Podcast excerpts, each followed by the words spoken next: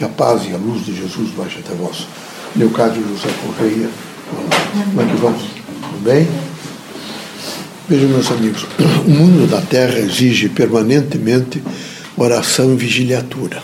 É preciso que vocês, no campo da prece, sejam muito fortes e no campo da vigilância.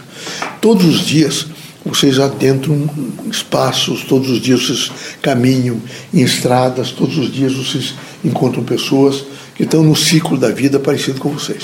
O que é preciso é que vocês não percam nunca o equilíbrio, que vocês tenham discernimento, que vocês tenham força, que vocês procurem por todos os meios pautáveis, possíveis, conciliatórios e de uma dimensão evidentemente de inteligência, alcançar aquilo que tem significação do bem.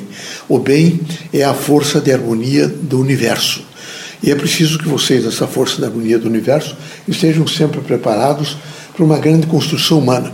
Constrói-se o humano, constrói esse, esse mundo através de vocês. Parte de vocês, vocês gradualmente vão construindo um mundo melhor.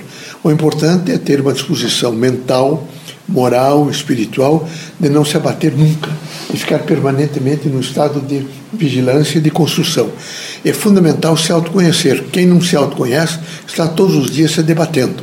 E vocês precisam viver essa força do autoconhecimento, ter um autocontrole mental, moral, espiritual, ficar permanentemente sobre é, esse autocontrole, não se desesperar nunca e não ser de maneira nenhuma, vejo, aquela criatura que fica numa expectativa, vejo, de crises e crises existenciais, e crises morais, e crises políticas.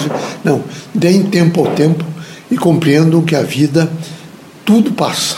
Na vida, tudo passa. Tudo. O importante é não perder de maneira nenhuma o equilíbrio para que quando as coisas passarem, vocês reponham, evidentemente, os trilhos na linha e continuem com a grande construção que vocês têm que fazer.